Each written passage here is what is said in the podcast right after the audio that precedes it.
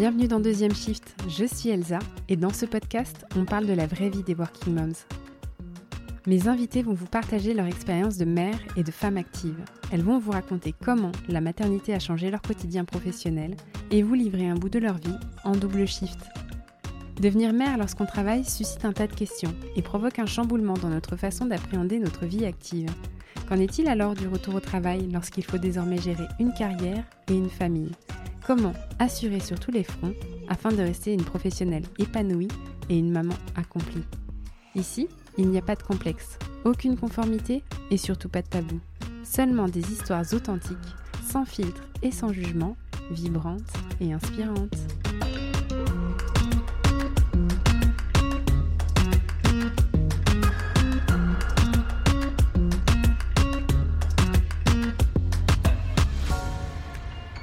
Cet épisode est probablement l'un des plus poignants que j'ai enregistré avec Deuxième Shift et je suis très fière de pouvoir vous présenter l'histoire de Daphné Narcy.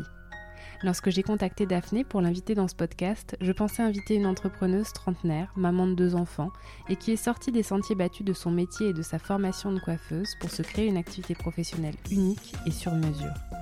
Ce portrait était un peu simple. Daphné est tout ça, mais bien plus encore. Elle est solaire et drôle, elle est douce et réfléchie, mais pendant 20 ans, elle a porté en elle les marques d'un traumatisme de l'enfance dont elle ne se rappelait plus. Émotionnellement fragile, habitée par un mal-être inexpliqué, elle a construit sa vie de femme, de mère et toute sa vie professionnelle sur des sables mouvants. Et il y a deux ans, les souvenirs sont réapparus, petit à petit, permettant de mettre un sens à cette souffrance. Si son parcours a toute sa place sur deuxième shift, c'est parce que les souvenirs sont remontés suite à un cheminement méditatif, initié par la découverte des poudres de plantes, ces produits naturels pour soigner les cheveux, dont elle a aujourd'hui fait sa spécialité. Daphné parle désormais de renaissance, et cette nouvelle page de sa vie a fait évoluer son métier et son entreprise, et enrichit plus encore sa relation à ses enfants. On parle donc dans cet épisode riche et émouvant de l'intimité et la féminité d'une enfant devenue femme, du retour à la nature, de l'importance de la connaissance de soi et de l'entrepreneuriat selon sa propre temporalité.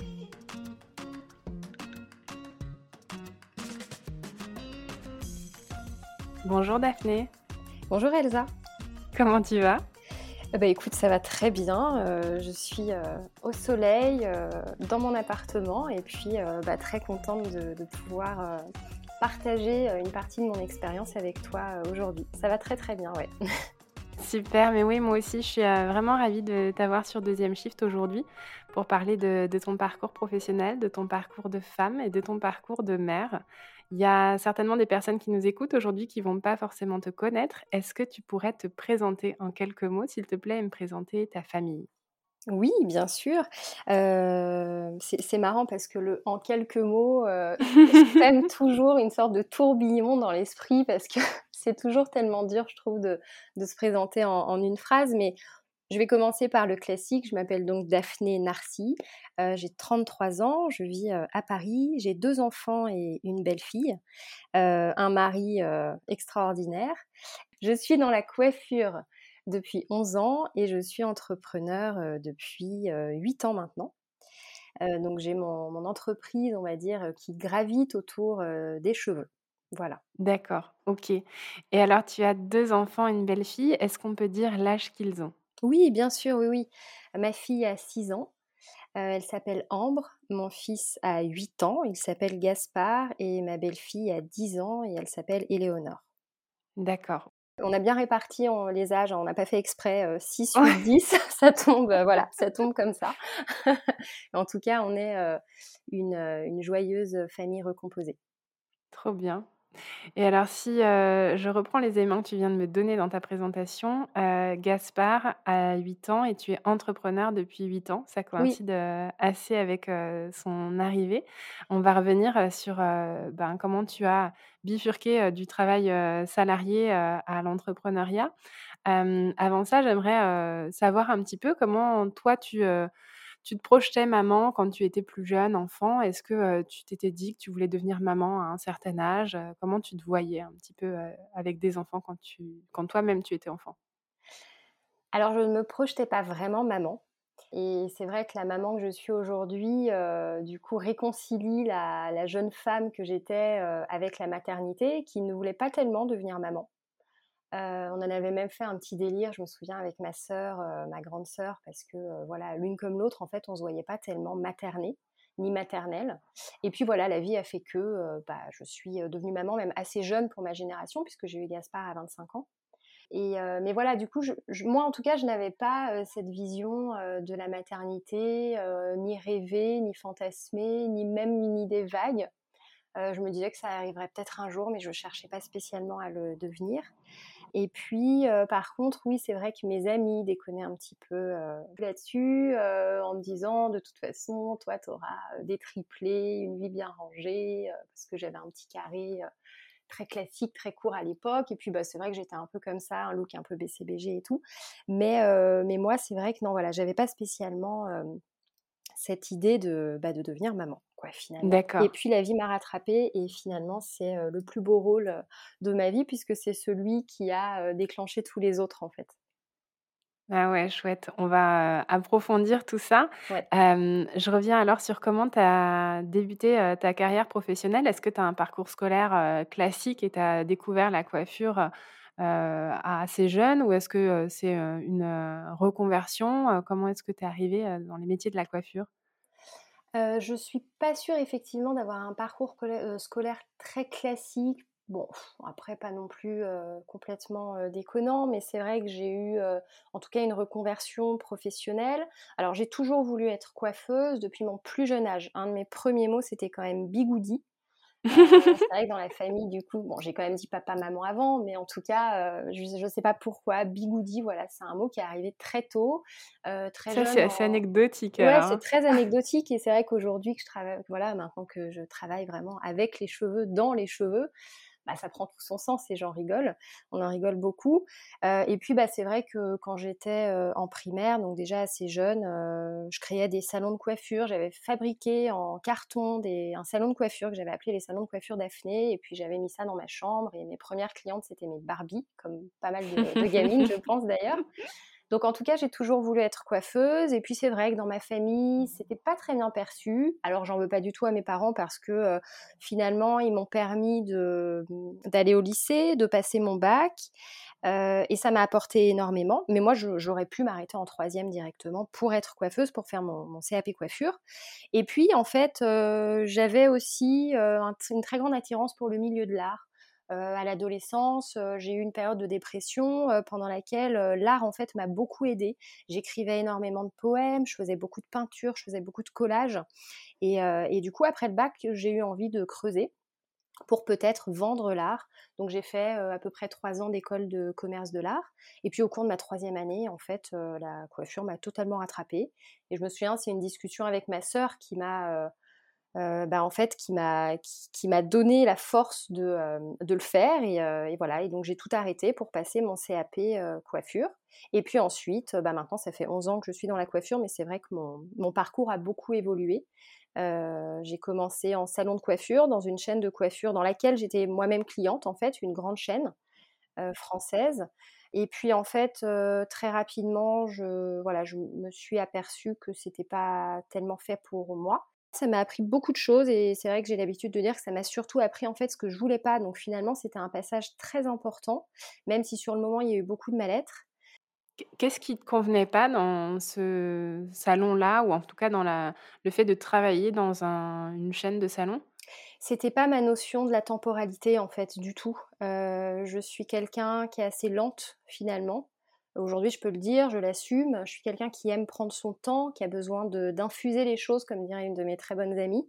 Et là, tout devait aller très vite. Et puis, je suis aussi quelqu'un qui a besoin de prendre le temps avec les gens.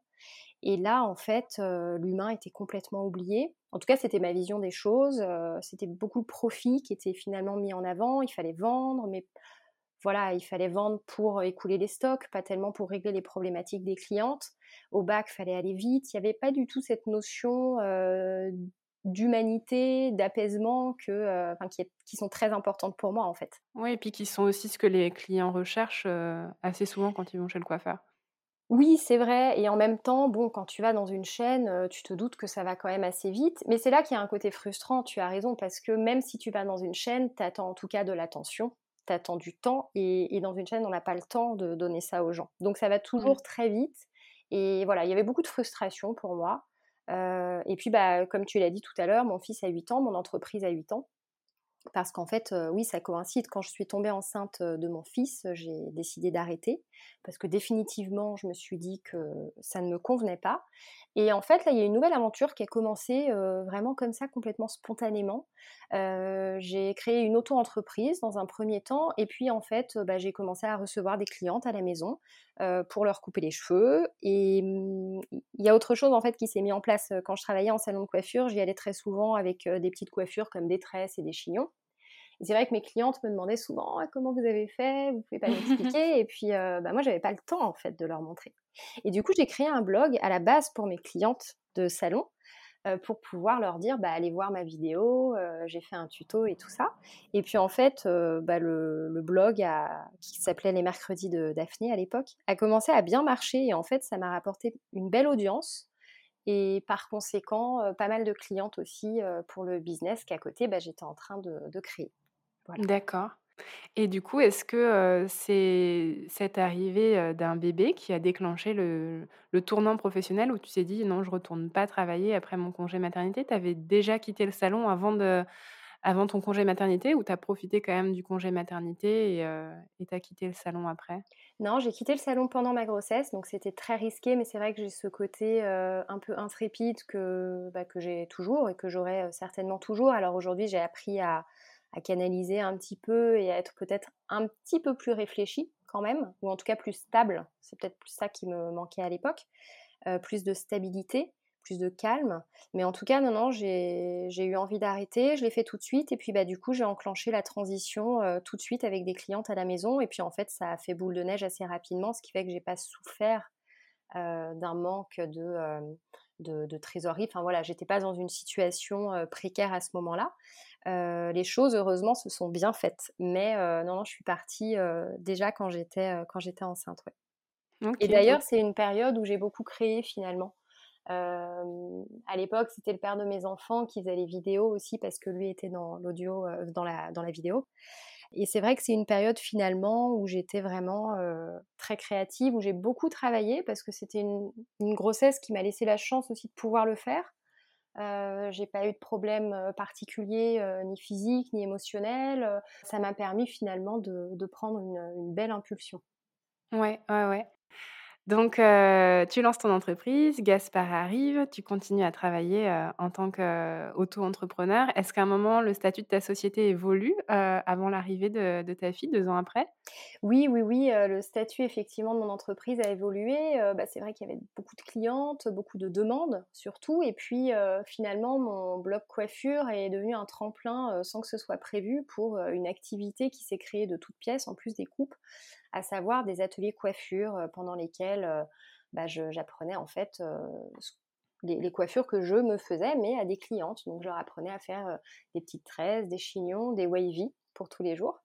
et puis, bah, très vite, en fait, j'ai pu effectivement passer en SARL et ouvrir un atelier à Paris dans lequel je, bah, je recevais mes clientes. Et voilà, ça c'était le, ouais, le début d'une nouvelle aventure, on va dire, parce que du coup, ma vie professionnelle a pris un tout autre tournant j'ai continué un petit peu les coupes et j'ai fini par abandonner. en tout cas, à laisser de côté pour me consacrer vraiment à 2000% à ces ateliers coiffure. Et puis en parallèle, comme le blog fonctionnait bien aussi, j'ai commencé à monétiser un petit peu mon audience à l'époque. avec des marques qui me, voilà, qui me contactaient, des produits que j'utilisais.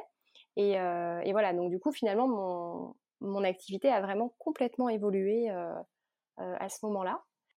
D'accord et donc quand tu parles de monétisation de ton audience, est-ce que, c'était, des produits de coiffure ou est-ce que tu avais des encarts publicitaires sur ton blog ou c'était plutôt sur le principe des articles sponsorisés, ce genre de choses? Ouais, c'était plutôt des articles sponsorisés à l'époque. En plus, c'était un peu le le début des blogs et tout ça.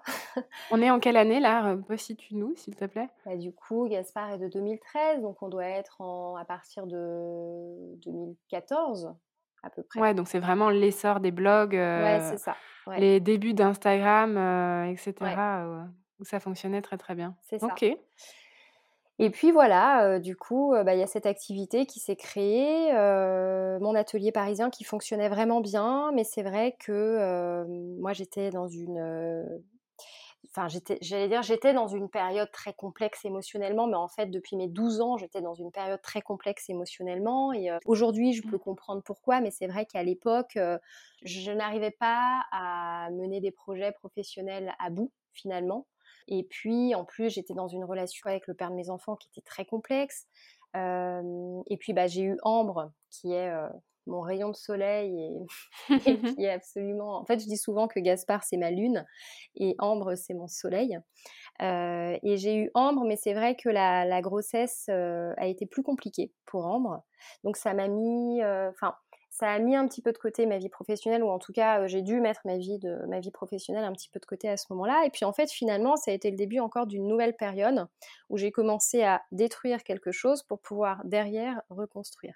Mais bon, ça, c'est la Daphné de 33 ans qui te parle et qui le dit aujourd'hui. Sur le moment, c'était juste un tsunami émotionnel, puisqu'on a suivi la, la, séparation avec le père de mes enfants.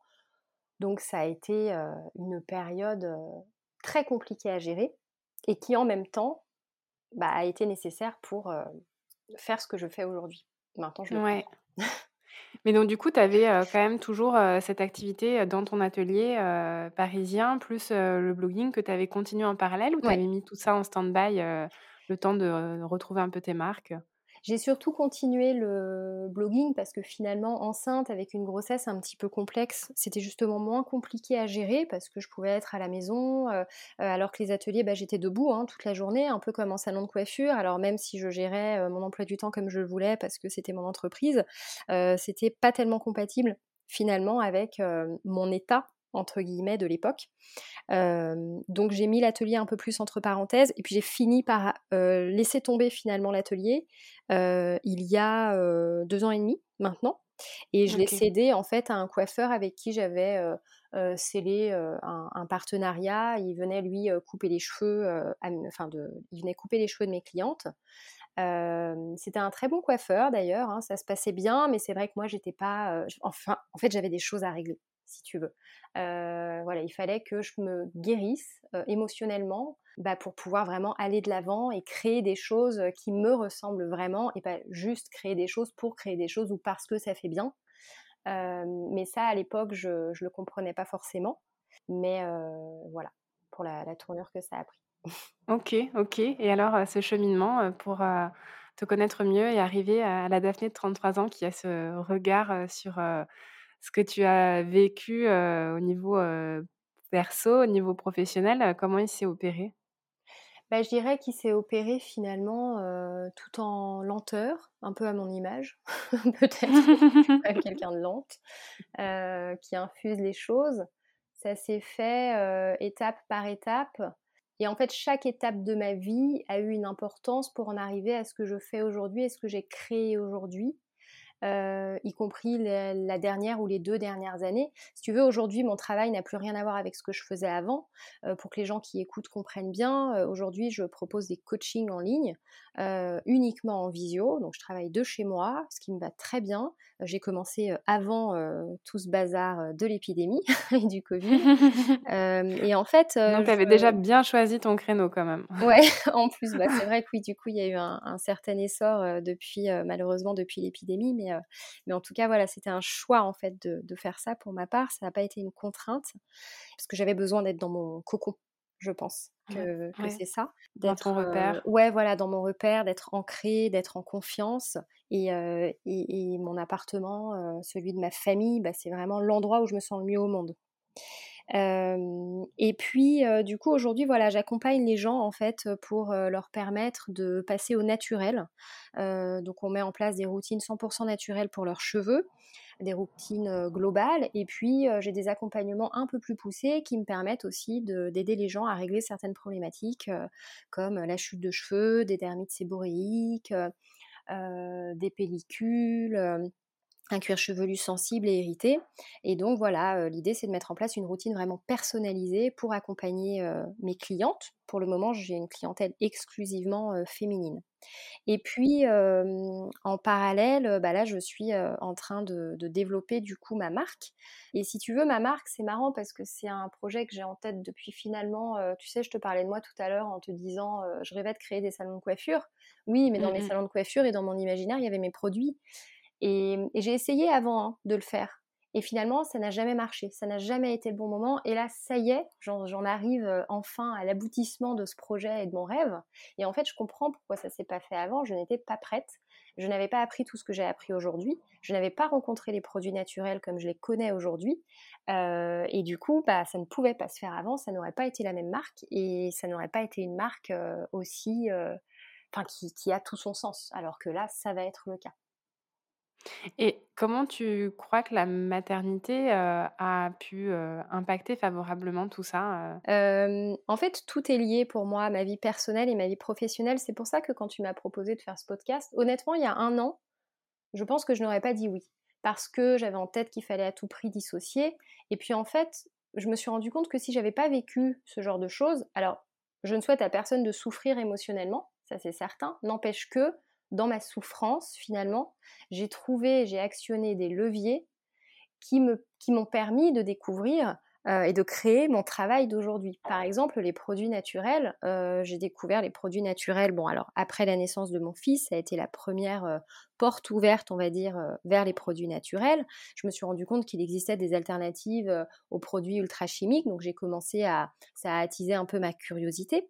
et puis en fait, après la naissance de ma fille, j'ai eu des, problématiques de cuir chevelu qui me grattaient, et en fait, à l'époque, c'est dans des, des, produits ultra naturels comme le rassoul, des poudres de plantes que j'ai commencé à trouver des réponses. Forcément, ça m'a piqué aussi un petit peu. Je me suis dit, mais il y a quelque chose à creuser, c'est pas possible. Il y a des alternatives concrètes qui existent et qui règlent les problématiques. Contrairement aux produits que j'ai utilisés pendant des années, notamment en salon de coiffure, qui ne réglaient pas les problématiques, et ça je l'ai compris après, qui créaient un cercle vicieux, tu vois, qui accentuait encore plus les problématiques. Ou ça cache un petit peu jusqu'à ce que ça explose, quoi. En fait, ça met un pansement. Euh, et, et, ça, c'est vrai que sur le moment, on n'en a pas forcément conscience. Et en fait, avec le temps, c'est là que euh, bah, tu te dis ah oui en fait mes cheveux sont plus fins. Ah oui en fait je les perds encore plus. Ah là là mon cuir chevelu il est vraiment dans un sale état. Et le cuir chevelu est très très très important. C'est vraiment le terreau dans lequel euh, les cheveux prennent vie en fait. Donc si lui il n'est pas mmh. bien le reste ne peut pas suivre et du coup, bah, ce qui s'est passé en fait quand je me suis retrouvée seule avec mes deux enfants, j'étais épuisée émotionnellement, physiquement, je n'en pouvais plus. La séparation était ultra complexe en plus. Et en fait, bah, le soir, au lieu d'aller me coucher et de m'écrouler, ce que je faisais, euh, c'est que je me mettais dans ma salle de bain. J'avais la chance d'avoir une belle salle de bain alors que mon appartement était minuscule. Et euh, j'allumais une bougie, je mettais mes écouteurs, j'écoutais une musique apaisante et je faisais euh, un mélange avec des poudres de plantes que j'appliquais sur mon cuir chevelu.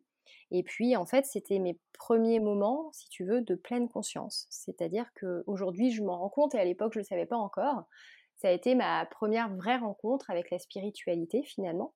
Et il y a un lien très fort qui s'est créé avec les poudres de plantes du coup, parce que bah déjà ça marchait sur mes problématiques. Donc en parallèle, je partageais tout ça un peu sur mes réseaux sociaux. Je commençais un peu avec mes clientes, mais bon, j'étais pas assez, on va dire, j'étais pas encore assez professionnalisée pour le faire trop, mais en tout cas voilà, je commençais à en parler et je me rendais compte que ça fonctionnait.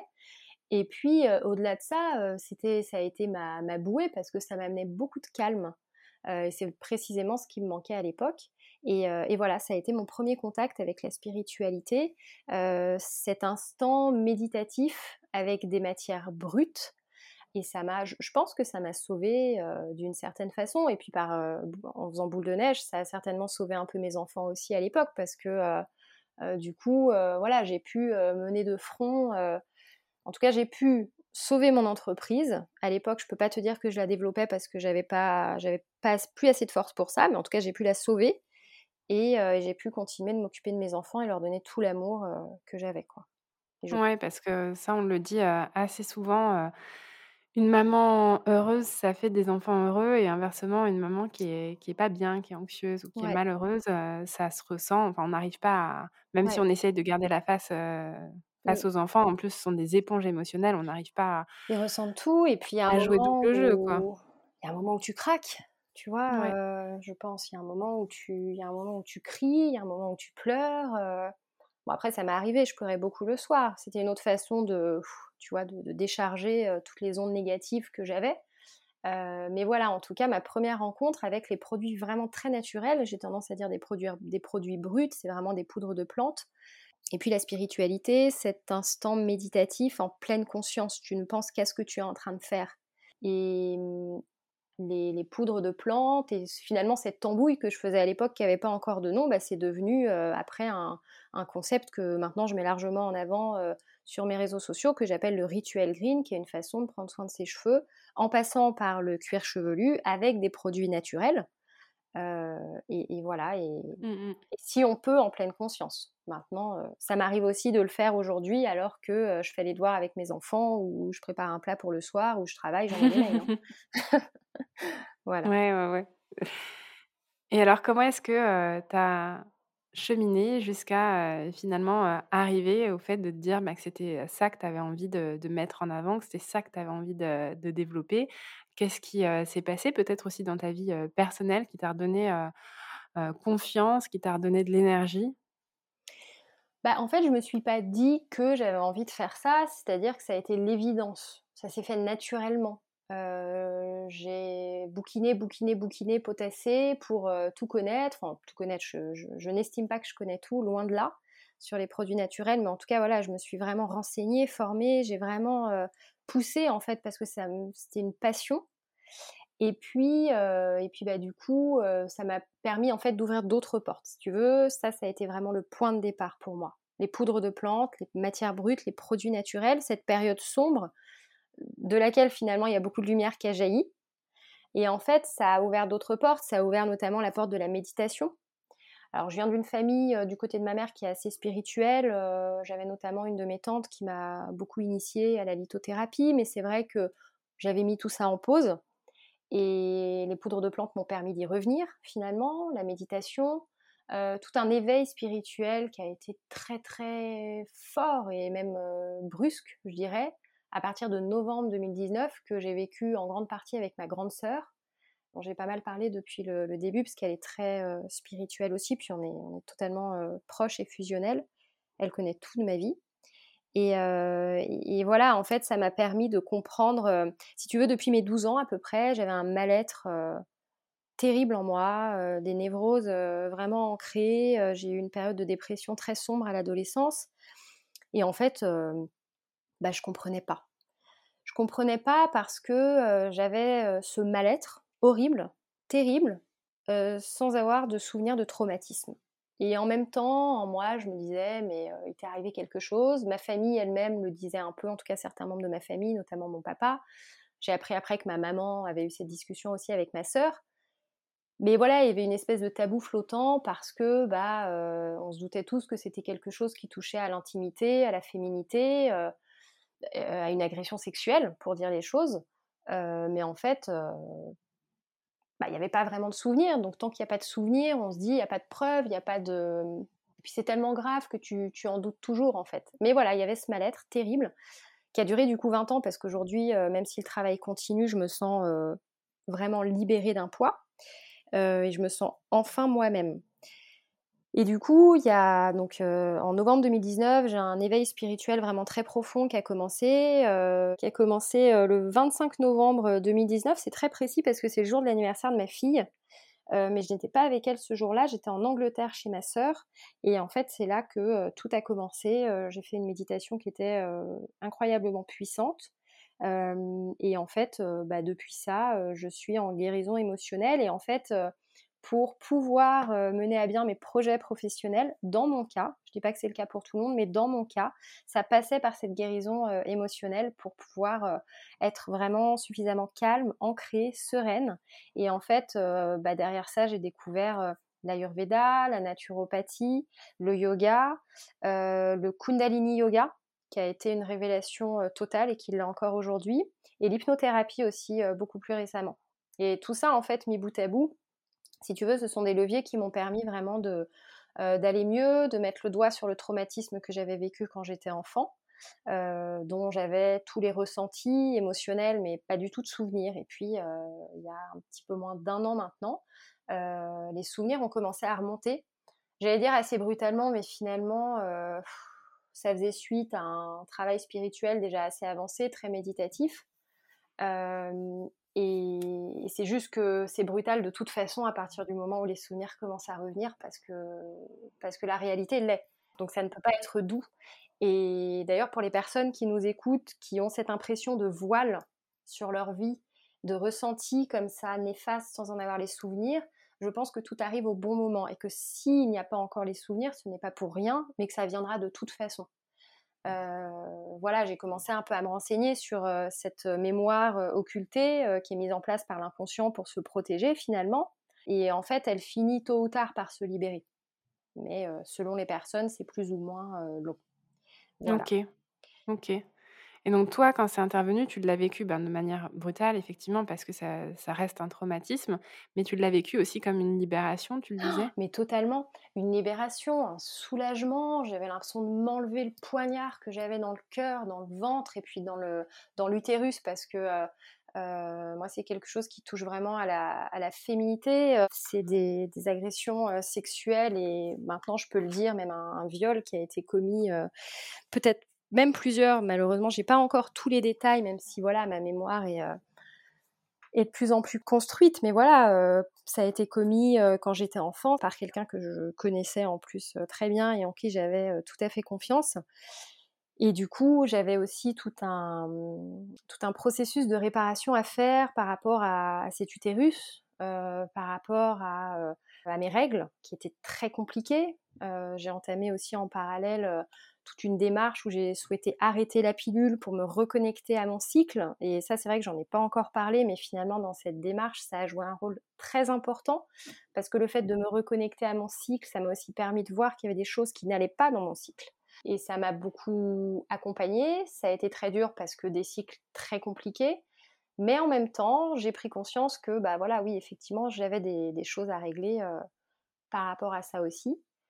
Et d'ailleurs, le cycle menstruel, tu vois, c'est intéressant parce que. Euh, enfin, je suis pas en train de dire que ce que je dis c'est intéressant, hein, mais je veux dire, le, sujet est intéressant.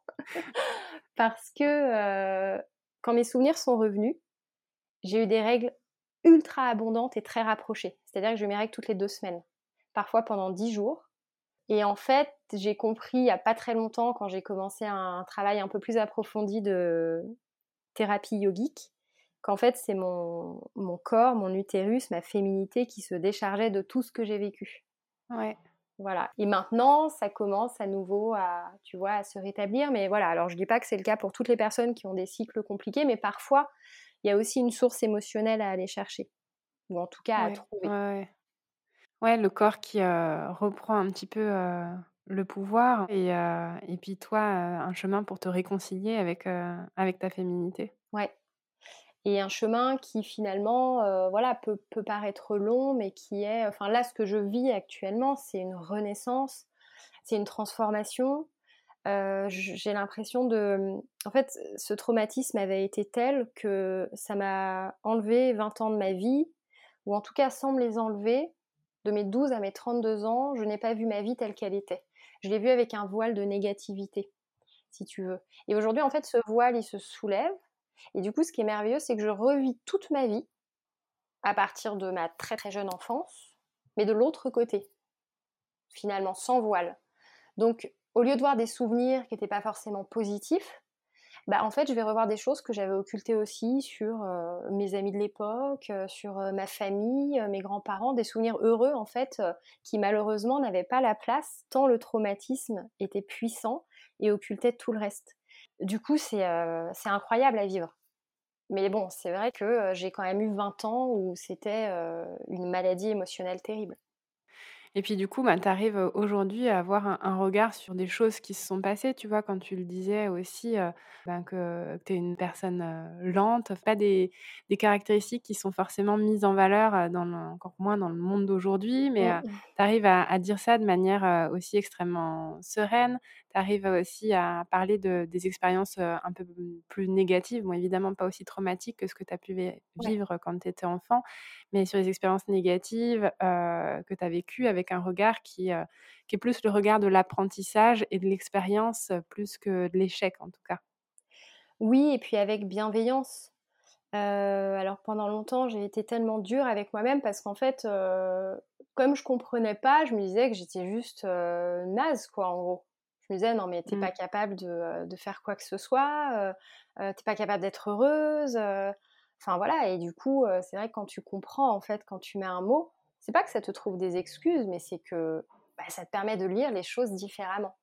D'ailleurs, je rebondis sur la notion d'échec. Il y a quelque chose, je trouve, qui est très important dans cette notion, c'est et je me dis que ça peut peut-être en aider d'autres comme moi, ça m'a aidé quand je l'ai compris. pour moi, il n'y a pas d'échec à partir du moment où derrière on arrive à transformer l'essai, ou en tout cas on essaye de transformer mmh. cet essai. Pour moi, il y a un échec à partir du moment où on, baisse les bras et on laisse tomber. Mais si derrière on arrive à apprendre de ses erreurs ou bien à, créer quelque chose de nouveau, bah finalement, je, dirais qu'il n'y a pas d'échec, il y a juste des évolutions. Et d'ailleurs, par rapport à toute cette bienveillance qu'il faut avoir, je pense, vis-à-vis de soi-même, ça vaut évidemment aussi pour les personnes qui n'ont pas vécu de traumatisme. Là, j'arrive en disant, voilà, j'ai vécu tel traumatisme, donc ça m'a appris ça, ça, ça. Mais je pense que ça vaut pour tout le monde de toute façon. Être bienveillant envers soi-même, s'aimer soi-même, aujourd'hui, pour moi, ça prend tout son sens. Ça permet, je pense, de donner effectivement sans limite aux autres. et, je suis beaucoup en ce moment dans la notion de donner, c'est recevoir c'est une notion qui n'a pas été claire pour moi pendant longtemps. Et en fait, euh, oui, ça prend tout son sens. Tu donnes, dans le sens, par exemple, aujourd'hui, pour moi, je partage mon expérience, donc je donne peut-être l'opportunité à d'autres personnes de comprendre certaines choses, tu vois. Mmh, mmh, mmh. et en fait, je pense que c'est très, très, très important de se dire, je suis bienveillant avec moi-même, je m'aime, mais pas juste parce que j'ai un ego de malade et que euh, je me la pète, quoi. Non, parce qu'en fait, ça te permet derrière de, partager ton expérience avec d'autres. Ça te permet de, voilà, de, donner. C'est important, ouais. je pense. Tout à fait, tout à fait. Et puis j'imagine que tout ce travail méditatif, spirituel aussi, t'a énormément aidé dans ta relation avec tes enfants.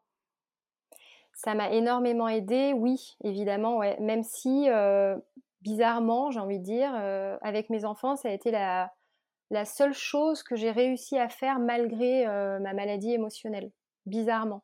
Il y a toujours eu ce lien parce qu'en fait, et c'est vrai que ça, je j'en ai pas vraiment parlé, je ne voulais pas devenir mère à ce moment-là. Je savais même pas si je voulais le devenir, mais en fait, le fait de devenir mère, ça a été aussi en, partie le début de ma guérison émotionnelle parce que euh, ça m'a donné un autre rôle. Donc finalement, je pense que ça a détourné l'attention un peu euh, que je pouvais avoir envers ma féminité, là où se cachait mon vice, malheureusement, enfin mon vice, mon, traumatisme. Et du coup, le fait de devenir maman, moi, ça m'a énormément aidé. J'avais un autre rôle, euh, et un rôle neutre et vierge de tout problème. Ouais, tu repars de zéro. Je repars de zéro, en fait. Et, euh, et donc, c'est vrai que, heureusement pour eux, et pour moi aussi, pour ma, ma vision de la maternité, euh, j'ai jamais eu aucun problème à, euh, à leur donner cet amour, à être bienveillante avec eux. Mais voilà, alors après, je, je, ne suis pas une maman parfaite, évidemment. J'ai mes coups de gueule. voilà, qui l'est, exactement. Et d'ailleurs, je pense que c'est très important que nos enfants nous voient aussi tels qu'on est, sans forcément tout leur partager. Évidemment, ils ne sont pas du tout au courant de ce que j'ai vécu. je leur dirai un jour quand ils auront la maturité. Mais, mais voilà, oui, non, je pense que c'est important d'être sans filtre et puis de parfois peut-être pousser un peu ses coups de gueule et, et, se lâcher, quoi. Et être heureux aussi. Ouais, ouais, tout à fait. Et puis, ben, l'important, je crois que c'est vraiment, de toute façon, de mettre des mots avec les enfants, peu importe les, émotions par lesquelles on passe, de pouvoir les expliquer et leur laisser aussi la place de partager leurs ressentis par rapport à, à, notre, nos émotions, parfois un peu brutales ou excessives en tout cas. Oui, exactement. Bah, en tout cas, le fait d'avoir des émotions, ça leur donne peut-être confiance aussi pour vivre les leurs, tu vois, et puis pour pas les refouler, parce que si on est avec beaucoup de filtres et tout le temps très lisse, je vois pas comment ça peut leur donner envie d'extérioriser leurs émotions. Ouais, ouais, ouais. Et alors, est-ce que le fait de, mmh, d'avoir des souvenirs sur ce trauma, de te réconcilier avec une partie de toi-même et une partie de ta vie, est-ce que ça a fait accélérer les projets que tu pouvais avoir dans un coin de ta tête au niveau pro? Bah oui, en fait, d'une certaine façon, tout est devenu clair et limpide et ça a fait enfin jaillir la confiance en moi ce que je n'avais pas avant. Avant, j'avais, euh, enfin, j'ai toujours eu ce côté un peu intrépide dont j'ai parlé tout à l'heure. Donc, euh, c'est vrai que j'avais pas peur de prendre des décisions. Maintenant, ça ne veut pas dire que c'était les bonnes décisions.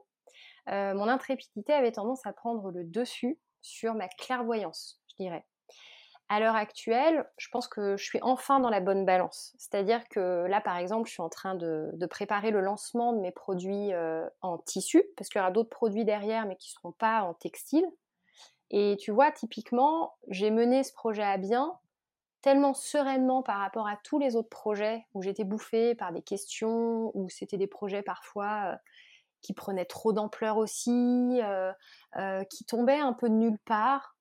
Et puis je réfléchissais pas trop et j'y allais tout de suite. Non, là c'est quelque chose de mûri, de réfléchi. En fait, finalement, ça colle plus à ma propre temporalité et à ma lenteur. j'ai pas envie de faire les choses juste pour les faire ou pour aller vite. Mais voilà, je les fais selon le rythme naturel.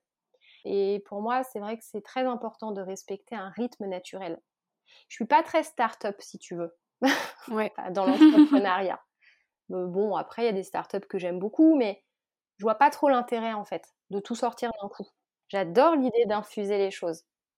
Ok, ok, ouais, c'est chouette. je trouve effectivement d'avoir aussi cette vision de l'entrepreneuriat comparée à au fait que voilà, on entend beaucoup dans des podcasts ou dans d'autres types de, supports médiatiques des entrepreneurs qui ont tout réussi tout de suite, mmh de, voir aussi cette cette vision de faire les choses avec le temps et comme toi, de vraiment pouvoir sortir des produits une fois que tu es certaine et en phase avec ce que tu proposes? Oui, alors après, peut-être que si j'avais eu une vie différente, si, si, bon voilà, avec des si on peut refaire le monde, tu me diras, mais voilà, si je n'avais pas eu ce traumatisme, si je n'avais pas eu cet éveil spirituel, peut-être que j'aurais été plus stable et plus ancrée tout de suite et que bah, ça aurait été plus limpide tout de suite. Bon, mon expérience. c'est ton chemin. Voilà, exactement. Mais c'est mon chemin et j'ai décidé de vraiment le, respecter parce qu'en fait, en vivant les choses vraiment en pleine conscience, euh, tu les vis vraiment en toi-même et tu te rends compte quand même de l'importance de suivre euh, ta propre temporalité. C'est pour moi une question même de, bah, de bonheur. Et en fait, voilà ce que ça change. Sans ça, j'allais trop vite. Pour moi, en tout cas, c'était pas, c'était pas en phase. Et aujourd'hui, voilà, Je, sais ce que je fais, je sais pourquoi je le fais. Et encore une fois, ce chemin spirituel me permet vraiment de, de le faire pour les autres. Avant, je nourrissais une certaine, un certain ego aussi, beaucoup. Euh, c'est vrai que l'ego, euh, j'ai dû faire un travail aussi dessus parce que, et c'est toute la complexité d'ailleurs de ma personnalité avant, c'est que d'un côté, j'avais pas du tout confiance et je me trouvais euh, complètement naze parce que j'avais ce traumatisme, mais d'un autre côté, j'avais un ego un peu surdimensionné, et notamment dans le travail. Et du coup, ça me faisait brûler beaucoup d'étapes parce que c'est pas, euh, j'avais pas envie de donner aux autres en faisant. J'avais envie de me mettre en avant. Ouais. Mais ça, je peux te le dire maintenant. à oui, évidemment. pas capable. ouais, ouais, ouais.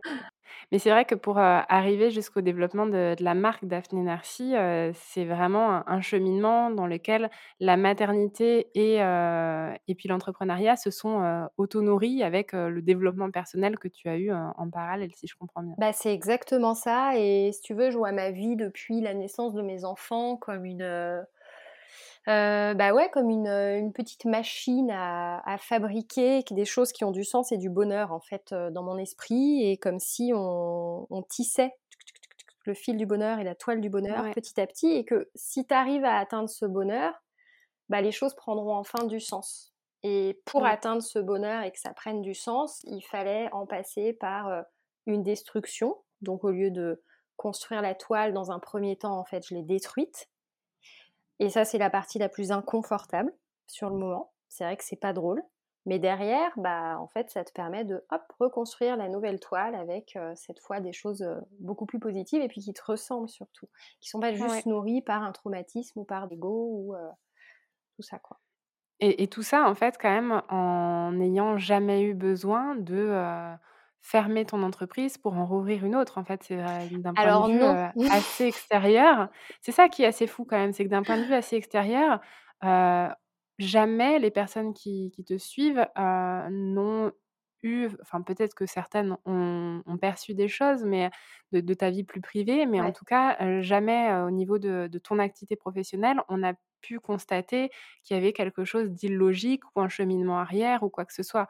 Vraiment, il y a eu un développement extrêmement naturel de ton activité de, coiffeuse à, la base vers une activité de, coaching avec l'arrivée des, produits naturels jusqu'au développement de, tes propres produits. Oui, et oui, tu as tout à fait raison. c'est vrai que j'ai eu la chance finalement de pouvoir conserver mon entreprise. J'ai eu des périodes très fragiles financièrement où je me suis bien sûr posé la question de déposer le bilan.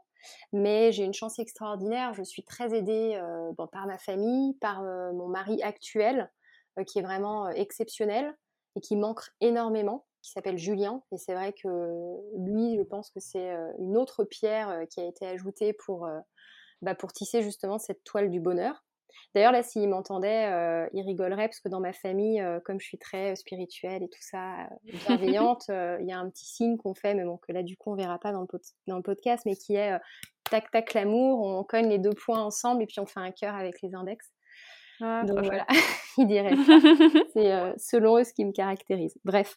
Mais en tout cas, ouais, donc j'ai eu la chance d'être beaucoup aidée. Et puis j'ai mon papa qui est associé dans mon entreprise et qui depuis le début est vraiment là il a été là dans la période la plus difficile financièrement, et ma maman aussi, par conséquent, tous les deux. mais il est là aussi, en fait, et encore maintenant au quotidien pour m'aider, pour me conseiller, et puis pour aussi pour me ramener parfois un petit peu sur terre. Et, et pour gérer beaucoup de choses, tout ce qui est administratif notamment. Donc j'ai eu cette chance aussi d'être très entourée. Et, après, pour rebondir sur ce que tu disais, ce qui fait, je pense, que ça n'a pas complètement coulé et que, en tout cas, ça s'est pas vu de l'extérieur, c'est parce que, bah, malgré tout, j'ai quand même ma nature. et j'ai quand même cette passion pour les cheveux, cette passion pour les gens, cette passion pour les autres, qui, au final, m'a quand même guidée pendant toutes ces années. Et puis cette intrépidité qui a fait que j'ai toujours réussi dans les périodes les plus sombres à dégager des revenus en créant des nouveaux projets. Euh, des projets parfois un peu fous ou des projets parfois qui m'ont clairement sauvé aussi.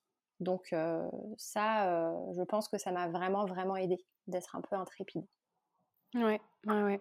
Et effectivement, donc aujourd'hui, Daphné Narcy, ben, c'est toi, évidemment. C'est une marque et ça continue aussi d'être d'être un blog sur lequel il y a aussi énormément d'archives, de choses que tu as écrites il y a, il y a déjà un petit temps. Parce que moi, le rituel green, je l'avais découvert il y a, il y a bientôt trois ans. D'accord. Avant de clôturer le podcast, j'aimerais bien savoir ce que tu as parlé du fait que tu travaillais de chez toi. Alors maintenant, vos trois enfants vont à l'école. Alors, mmh période extrêmement particulière dans laquelle la France se trouve à l'heure actuelle avec l'école à la maison et les vacances, etc. Mais du coup, comment est-ce que tu gères le rythme avec trois enfants, un travail, tout ça dans le même espace? Alors déjà, j'ai appris à adapter mon emploi du temps en fonction des semaines, puisque on a des semaines avec mon, mari qui ne se ressemblent pas du tout. En fait, on, est en garde, enfin, on est en garde partagée. Nos enfants sont en garde partagée. Je dirais malheureusement parce que ça a été aussi le, drame de ma vie de devoir euh, accepter. Ça m'a appris aussi beaucoup de, résilience, de devoir accepter de les voir euh, bah, la moitié de leur vie. Mais dans le malheur, bah en fait, j'ai réussi à en tirer une leçon de bonheur, encore une fois, parce que en fait, ça me permet la semaine où ils sont là de peut-être profiter encore plus d'eux. ils rentrent à la maison trois fois par semaine pour le déjeuner. je vais les chercher à l'école tous les jours. Et j'assume, enfin, de ne pas prendre de mou, de ne pas faire des plus grosses journées, parce qu'en fait, je les fais différemment. encore une fois, voilà, j'assume ma temporalité qui est de travailler le matin, un peu l'après-midi, et puis retravailler le soir. Si j'ai envie, puis si j'ai pas envie ou pas besoin, bah, je le fais pas. Et la semaine où ils sont pas là, par contre, c'est une semaine beaucoup plus chargée. J'en profite, entre guillemets, pour euh, prendre des rendez-vous plus tôt, des rendez-vous plus tard, euh, écourter mes pauses déj, et, euh, et puis parfois, quand je peux me le permettre, faire des plus longues méditations aussi, puisque je médite quasi tous les jours. Voilà, donc je, je profite vraiment d'eux quand ils sont là. Et puis, bah, quand ils sont pas là, c'est boulot, boulot, boulot à fond. Ouais, j'avais une maman aussi que j'avais reçue au tout début du podcast qui avait un peu ce même rythme, pareil, un enfant en garde alternée. Et donc, les semaines où elle était avec son fils, elle quittait plus tôt. Et puis, les semaines où il n'était pas là, elle avait des horaires qui étaient beaucoup plus amples et larges. Bah, c'est vrai que ça permet ça, d'autant plus que je travaille de chez moi et que c'est à 10 minutes de leur école. donc forcément, voilà. Et puis bah, quand ils sont là, donc en fait je vais les chercher, mais quand ils sont là, j'ai aussi appris à travailler quand ils sont là parfois, voilà, et enfin même tous les jours en fait. je vais les chercher, eux ils sont chez eux, et moi je recommence le, travail. alors pas les coachings quand ils sont là, c'est compliqué, mais j'ai toujours un, sujet sur lequel je dois avancer, surtout avec la préparation du lancement de ma marque. et donc du coup, bah, dans ce cas-là, je, voilà, je travaille à nouveau, et eux ont appris à respecter aussi ce temps où, où maman travaille. Quoi. Ouais, ouais, ouais. Et alors tu parlais d'un point sur lequel j'ai quand même envie de de rebondir. Tu parlais, du fait d'assumer, de pas avoir, de nounou, parce que pour toi c'était, être une ovni, avant de ne pas avoir de nounou? c'est vrai que j'ai dit Ça m'intéresse. ouais, c'est vrai que j'ai dit ça, tout à fait, enfin sans sans «faire attention» entre guillemets. oui, parce que, je trouve que tu vois, on parlait des startups et de la du rythme et je trouve qu'enfin on est quand même dans une société et encore plus en ville où tout doit aller très vite. Bon, c'est un peu commun de dire ça, on en parle beaucoup, mais c'est vrai, il faut que ça aille vite, il faut travailler beaucoup, parce que sinon, c'est pas très bien vu, je trouve. mais en fait, pour moi, finalement, déjà travailler beaucoup, ça ne veut pas dire grand-chose, parce que c'est pas parce que tu fais pas du 8h, 20h que tu travailles pas autant. Moi, je travaille souvent le week-end. le week-end, quand je les ai pas, déjà, je travaille, le samedi, dimanche. Enfin voilà, je travaille très souvent aussi le soir, une fois qu'ils sont couchés donc on peut aussi finalement, alors quand on a la chance de pouvoir le faire, évidemment je suis entrepreneur. Quand je travaillais en salon par exemple, je ne pouvais pas le faire. Mais voilà, je pense qu'il faut peut-être effectivement, en tout cas moi j'ai décidé de voir les choses différemment, de me dire que je ne suis pas obligée de rentrer dans ce schéma, que finalement je me suis créé un peu mon travail et que voilà j'ai envie de saisir cette chance de pouvoir bah, gérer mes journées un peu comme je le veux. Et j'aime pas effectivement euh, cette notion du euh, faut que tout aille très vite et faut travailler le plus possible. Parce que je pense que c'est très important de travailler. C'est très important. J'ai vraiment euh, cette notion de la valeur travail. C'est indispensable évidemment, sinon bah on mange pas. Et parce que je pense que l'humain est fait pour ça. Tout être humain pour moi doit travailler. En revanche, on y trouve aussi un équilibre personnel. Ah bah ça c'est certain.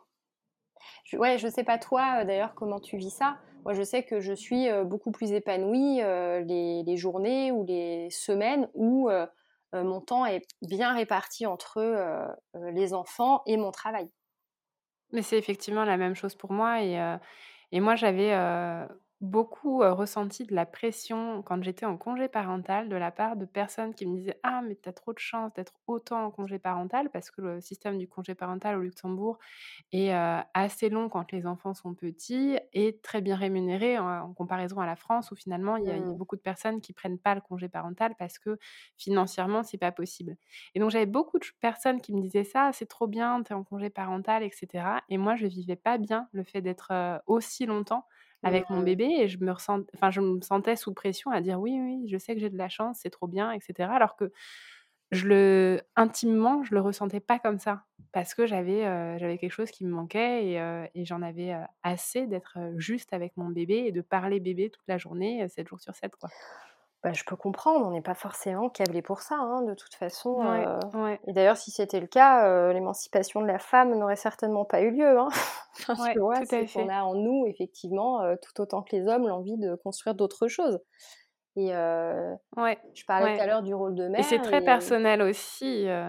Oui. D'une femme à l'autre, ce, ce, besoin d'être d'être avec ses enfants longtemps ou moins longtemps. Et, et voilà, c'est comme bah, tu, tu parlais du fait de travailler beaucoup. il y a cette question du présentéisme versus l'action ou les mmh. moments qu'on passe au travail ou avec nos enfants. Est-ce qu'ils sont vécus à 2000% ou est-ce que c'est du temps pour être du temps quoi? Ouais.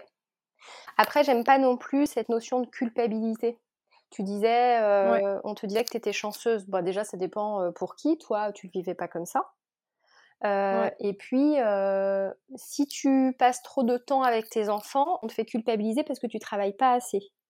Mais en même temps, si tu passes trop de temps au travail, on te fait culpabiliser parce que tu délaisses tes enfants. Et, Exactement. Et, du coup, tu culpabilises en permanence si tu écoutes trop les autres. Et en plus de ça, enfin je suis enfin à l'aise, c'est ce que je te disais avec le fait de, de voir euh, bah, finalement de profiter de mes enfants, en tout cas la semaine où ils sont là. Euh, mais parce qu'aussi je me suis créé cette vie. Alors parfois je sais que c'est difficile, parfois que c'est même pas possible. Bon maintenant j'en ai eu des casseroles dans ma vie. je pense qu'on peut s'en sortir. et, et puis au-delà du on peut s'en sortir, bah parfois c'est aussi une question de choix. Parfois, pas pour tout le monde. Et, et, voilà, et bah oui, effectivement. De priorité aussi. J'ai de la chance, mais je me la suis créée, cette chance.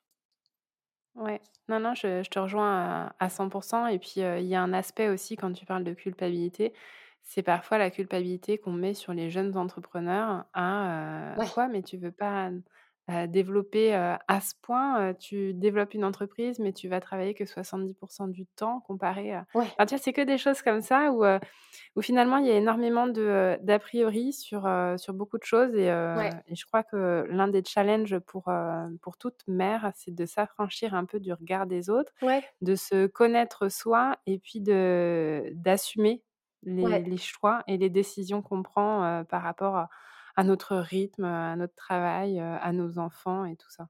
Je crois que le connaître soi, tu mets le doigt sur quelque chose de, très important en disant ça. Si tu te connais, si tu sais ce que tu aimes ou pas, bah en fait, voilà, tu peux cadrer des choses à ta façon et ça n'empêche pas d'avancer. tant mmh, qu'il y mmh. a, en fait, moi, c'est toujours ce que je me dis. Tant que j'ai de quoi payer mon loyer, payer la nourriture, enfin payer à manger, derrière c'est du bonus. Donc c'est moi qui choisis si j'ai envie d'aller vite ou pas. En gros tu vois? Et j'ai eu une expérience, tu disais, quand tu es entrepreneur, tu dois beaucoup travailler. J'ai eu une expérience comme ça avec quelqu'un avec qui j'ai failli m'associer, une femme, maman aussi. ça s'est pas fait finalement parce qu'en fait on s'entendait pas du tout professionnellement parlant, ça a super mal fini, on s'est engueulé, elle m'a bloqué sur Instagram, c'est le truc qui veut tout dire. Et en fait, je me souviens qu'elle m'avait dit cette phrase qui m'avait vachement marqué. Elle m'avait dit, mais de toute façon, euh, tu es. Euh, je, pense qu'un entrepreneur digne de ce nom doit avoir une capacité de travail hors norme, ce que tu n'as pas. Ce qui est faux parce que, euh, d'ailleurs, mon mari me le dit aussi, parfois je, me tape des trucs où je, ne décolle pas de mon ordi, mais c'est des phases. Et je pense qu'il y a aussi des phases où parfois, voilà, faut apprendre à peut-être à lever un peu le pied ou en tout cas à gérer son emploi du temps un petit peu différemment. Ouais, ouais, tout à fait. Voilà, c'est pas parce que tu fonces pas comme une dingue pour tout sortir d'un coup que les choses vont pas se faire, quoi. Oui. Et puis, encore une fois, tu vois, comme tu disais, chacun sa temporalité, chacun sa, sa jauge aussi et, Ses, objectifs par rapport à, aux revenus qu'on peut avoir envie de, de faire, au temps qu'on a envie de passer sur, sur notre entreprise ou même quand on est salarié au travail. C'est mmh. vraiment des choses qui sont extrêmement personnelles et, et puis ben, sur lesquelles les autres n'ont pas de droit de regard en fait. Parce que c'est notre vie. oui, oui. Bon, maintenant, c'est vrai que on rentre malheureusement, enfin, il y en a beaucoup qui rentrent facilement dans le jugement. C'est ça aussi qu'il faut réussir à, à effacer. À laisser couler. Ouais. Exactement. Exactement. Écoute, Daphné, euh, je te propose qu'on clôture là-dessus. En tout cas, moi, j'ai euh, adoré enregistrer ce podcast avec toi. J'ai euh, adoré en apprendre un peu plus sur, sur toi, sur la personne qui est derrière tous ces projets que j'ai aimé découvrir depuis trois ans. Et j'ai hâte de voir la suite. Bah, écoute, merci beaucoup, Elsa. j'ai les joues qui chauffent, c'est plutôt bon signe. non, vraiment, merci pour ta confiance, pour ton écoute. Et puis bah, pour toutes les personnes qui écouteront ce podcast, voilà, j'étais très contente de pouvoir partager euh, euh, ces pans de ma vie euh, et, j'espère que ça pourra en, aider certaines ou certains d'ailleurs. voilà. Je pense que Donc, c'est majoritairement des femmes par ici aussi, mais je pense effectivement que, que ton expérience ben, douloureuse aussi va permettre à d'autres personnes de pouvoir cheminer personnellement par rapport à, leur propre vécu. Et, voilà, on a parlé de plein de sujets. C'est extrêmement intéressant, enrichissant. Et je suis vraiment très contente de cet épisode. Je te remercie énormément pour cette générosité et ce partage. Écoute, avec grand plaisir. C'est tout à fait naturel. C'est la...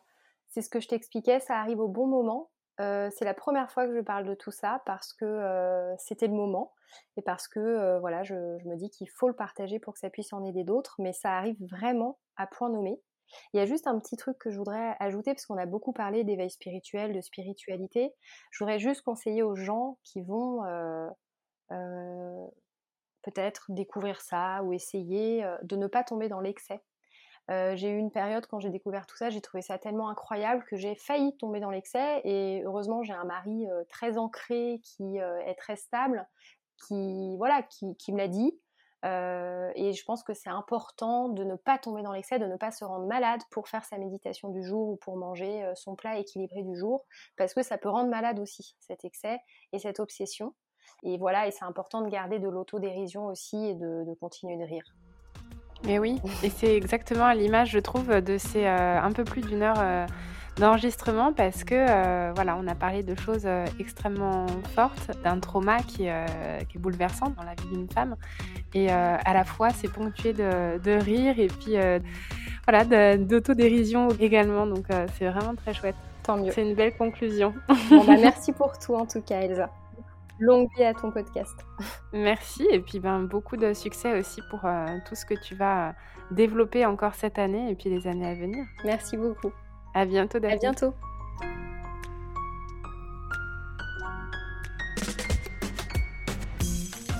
Cet épisode est maintenant terminé. J'espère que vous avez pris autant de plaisir à l'écouter que j'en ai eu à l'enregistrer. Si l'épisode et plus généralement le podcast vous plaît, je compte sur vous pour en parler, le partager et mettre une note et un commentaire sur Apple Podcast. Ça m'aide à faire connaître et à faire grandir la communauté Deuxième Shift. Je vous invite aussi à me rejoindre sur l'Instagram de Deuxième Shift pour avoir vos retours sur cet épisode. C'est également via ce réseau que je vous partage plus de choses sur mes invités et ma propre expérience de Working Mom. J'y crée une communauté bienveillante, inspirante et décomplexée quant à nos galères et nos succès carrière et maternité. Nous, on se retrouve par ici lundi prochain pour une nouvelle histoire de Working Mom. Et d'ici là, portez-vous bien.